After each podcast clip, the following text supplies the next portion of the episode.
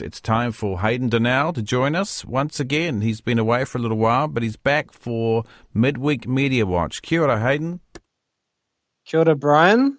You want to talk? You want to talk um, pandemics first? Pandemics first, yeah. Uh, the se- semi-regular criticism that the media gets, which is that it is undermining the government's COVID 19 response or the country's COVID 19 response. And there was a recent uh, time that this cropped up on Monday. RNZ printed a story about ACT leader David Seymour calling for government to transition from elimination to suppression, and that received quite a reaction. Uh, the microbiologist Siouxsie Wiles, who's obviously been in the news uh, lately, she said that it was undermining our COVID response, and that was a reasonably common refrain. We've seen it levelled at the media repeatedly, I think, over the last 18 or so months, usually over stories that are critical of the government. Um, I guess I'm thinking about also the stories about Siouxsie Wiles um, going to the beach and whether that also undermined our COVID 19 response. And I'm talking about the media coverage of that. Yeah, I, am not sure that that uh, could be constituted. Uh, there's different ethical questions about that media coverage, but probably uh, there's there's definitely different ethical questions about that because it was sourced from Cameron Slater, who's obviously been reasonably discredited over for multiple reasons, most uh, prominently dirty politics. I'm not sure it's about undermining the response so much as just it's whether it's a non-story or not.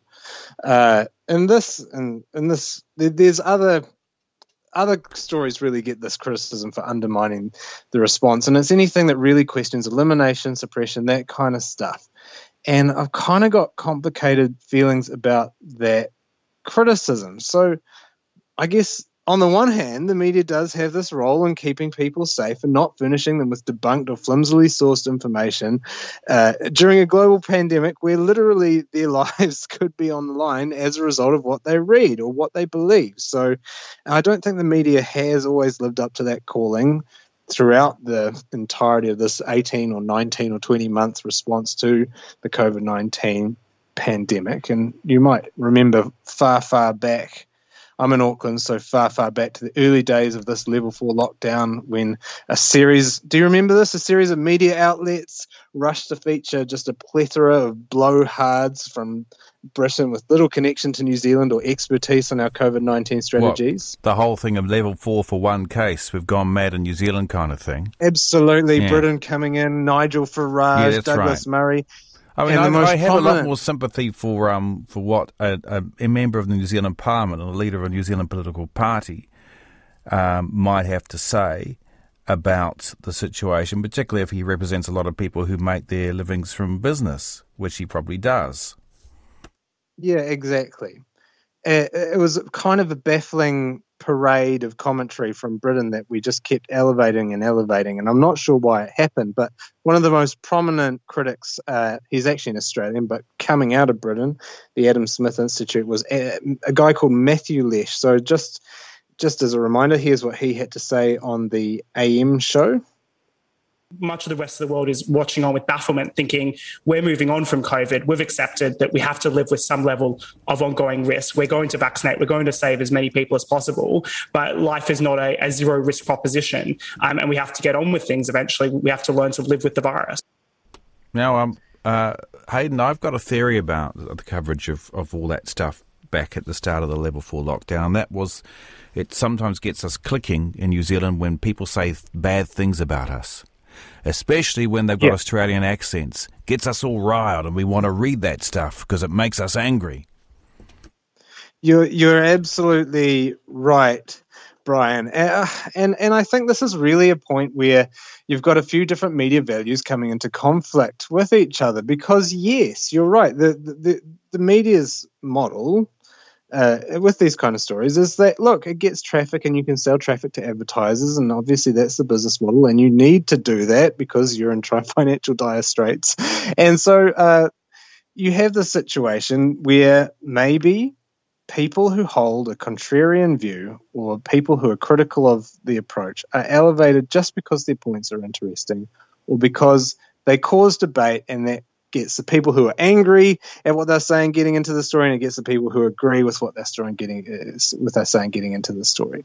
And uh, you know, I think there's probably another instinct at play here as well. It's not just you know the controversy clicks that you're seeking. There is kind of like this more I guess, noble news ideal at play here as well, where, where the media has an instinct where it wants to hold the government to account and it wants to, uh, you know, it wants to put forward critical views that oppose what the government is saying, just so that because that's their role in society. They're provoking open debate. They're trying to criticize the strategy so that it will strengthen it. And that that's noble in a way, but it has this point where you're seeking balance or you or you're seeking clicks, where sometimes fringe views or uh, outlandish views can be elevated disproportionately to their value, right? And so we've seen that play out, especially, of course, the major example is climate change, where for years we had climate change deniers being quoted, quoted alongside actual scientists. And that was out of these two values, you know, because mm. they're interesting and because and because uh, you want to provide a countervailing view to yeah, what. well, that's that's uh, the so-called we we've got to balance things here. So um, yeah, exactly. But so, instead, what you do is distort the picture because you know what we think is ninety nine percent true is then given fifty percent of the space. I mean, and, go and, back to the nineteen thirties. Jews in Germany um, are worried about Nazi Party policy. What do you think about this, Mister Hitler? we've know, Godwin, we've Godwin immediately, haven't we? Yeah, hopefully um, we're better, yeah, better than yeah, that now. But you know, it's it's that sort of thing, though, isn't it? Right? You've got where, now, it... where there is a truth. Sometimes there is something that is more true, and it should be elevated above the thing that has been more debunked. Now, Des Gorman is one academic who's been pretty critical of government over its COVID 19 response. Now, yeah, I think you've got a sound grab from him you wanted to share with us? Yeah, so this is one of the more borderline calls. I don't think this isn't like these blowhards from Britain. This is a reasonable person. But here's uh, Des Gorman being interviewed by Heather du Plessis-Allen again this week. But right now, Emeritus Professor of Medicine at Auckland University, Des Gorman. Hi, Des. G'day, Heather. Is this lockdown working? No, uh, sadly not. So succinct, definitive and quite possibly wrong. so now this is an interesting one. So Gorman has been a regular media commentator throughout this pandemic, and fair enough, he's an emeritus professor of medicine at Auckland University. It's a pretty big title. He's got a pretty, pretty big brain, but some have called his expertise into question on this issue. For for one thing, it seems to be that his major expertise is in scuba diving medicine and brain injuries, which you know you wouldn't think applied directly to pandemic management or epidemiology, for instance. And his own head of department, Ian Reid, has made a point of distancing himself from what Gorman has said over the course of the pandemic, saying he doesn't agree with the majority of his public statements on COVID nineteen management in New Zealand. So this is an interesting one where he has these academic qualifications, maybe a bit like Simon Thornley of Plan B, where he has these academic qualifications, but actually he's been proven, or maybe proven is a hard word, but his his uh, his some of the things that he said have been pretty questionable over the course of the pandemic. He, maybe also boils, boils down to the fact that if if we just const, I mean, we're not going to be perfect in the media and no. And if we decide, oh, this academic now isn't isn't is out of line with all the other academics, um, is the, I mean, in the end, we have to maybe acknowledge that sometimes the messages that come across are not perfect for whatever in terms of the public the public good, but they are maybe the best we can do in terms of canvassing a wide range of opinion, which might help the public to make up its mind in the best possible way. Yeah, I think so. And this is where that editorial judgment comes into play as well. Are we elevating this person because he's mostly right or because he's controversial or because, you know, the, you know, or, or, does he represent a minority view that's being elevated just because it is more interesting than the majority view? And that's something that we have to consider and weigh up, I think, before making these editorial judgments. I think just with this in particular, when there's a guy that's made pretty inaccurate or, uh, uh, you know, questionable pronouncements throughout the pandemic, it's kind of like economists who keep saying that house prices are going to go down or something. I think they should probably come with a caveat. Uh, that maybe it's not. there's also just stuff that's totally impossible to defend. Today, the Herald posted a full story and video just focusing on Brian Tamaki telling his followers to do away with their masks, which is obviously mm. scientifically uh, worthless and just dangerous to print. There wasn't really a lot of countervailing opinion from anyone. It was just elevating what Brian Tamaki had to say. Yeah. And uh, it was just, uh, there's no real reason to do that. Because Crazy Brian so is also getting people clicking, isn't he? Yeah, exactly. Now, and last, so, last, yeah, last maybe those things, maybe undermining the responses, the allegation there. Hayden, I, got... I find that terminology really, um, I find I find that undermining the response is a very difficult term for me, and it comes with authoritarian overtones, which I don't particularly like. Hayden, we've got less than uh, two and a half minutes now, and last, like last week, I want you to say, if we got a, a bouquet for somebody in the media, like I asked Colin last week. You got two minutes. Something good that the media did this week, this past week. Yeah, we're trying to turn media. I actually wrote this into um, the notes for tonight. I do have media plaudits.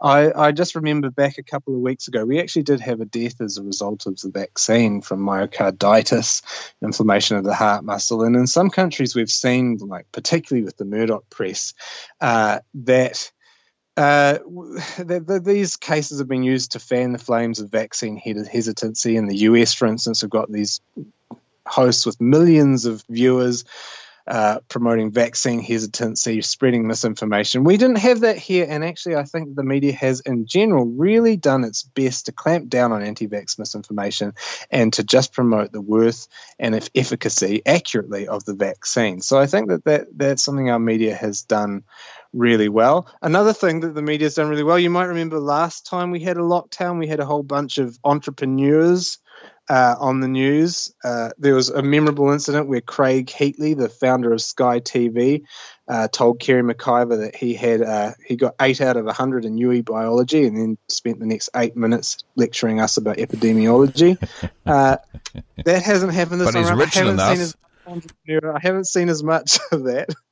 He's rich. That's one thing that, that, counts in his favour in terms of qualifications to speak in the media. But uh, I know we may not have achieved total elimination of this uh, armchair epidemiology, but we have at least flattened the curves this Hayden, thanks so much for joining us again, and great to have you back on. Thank you so much. Hayden Donnell with Midweek Mediawatch. There'll be a, a weekend edition of Mediawatch this coming Sunday morning.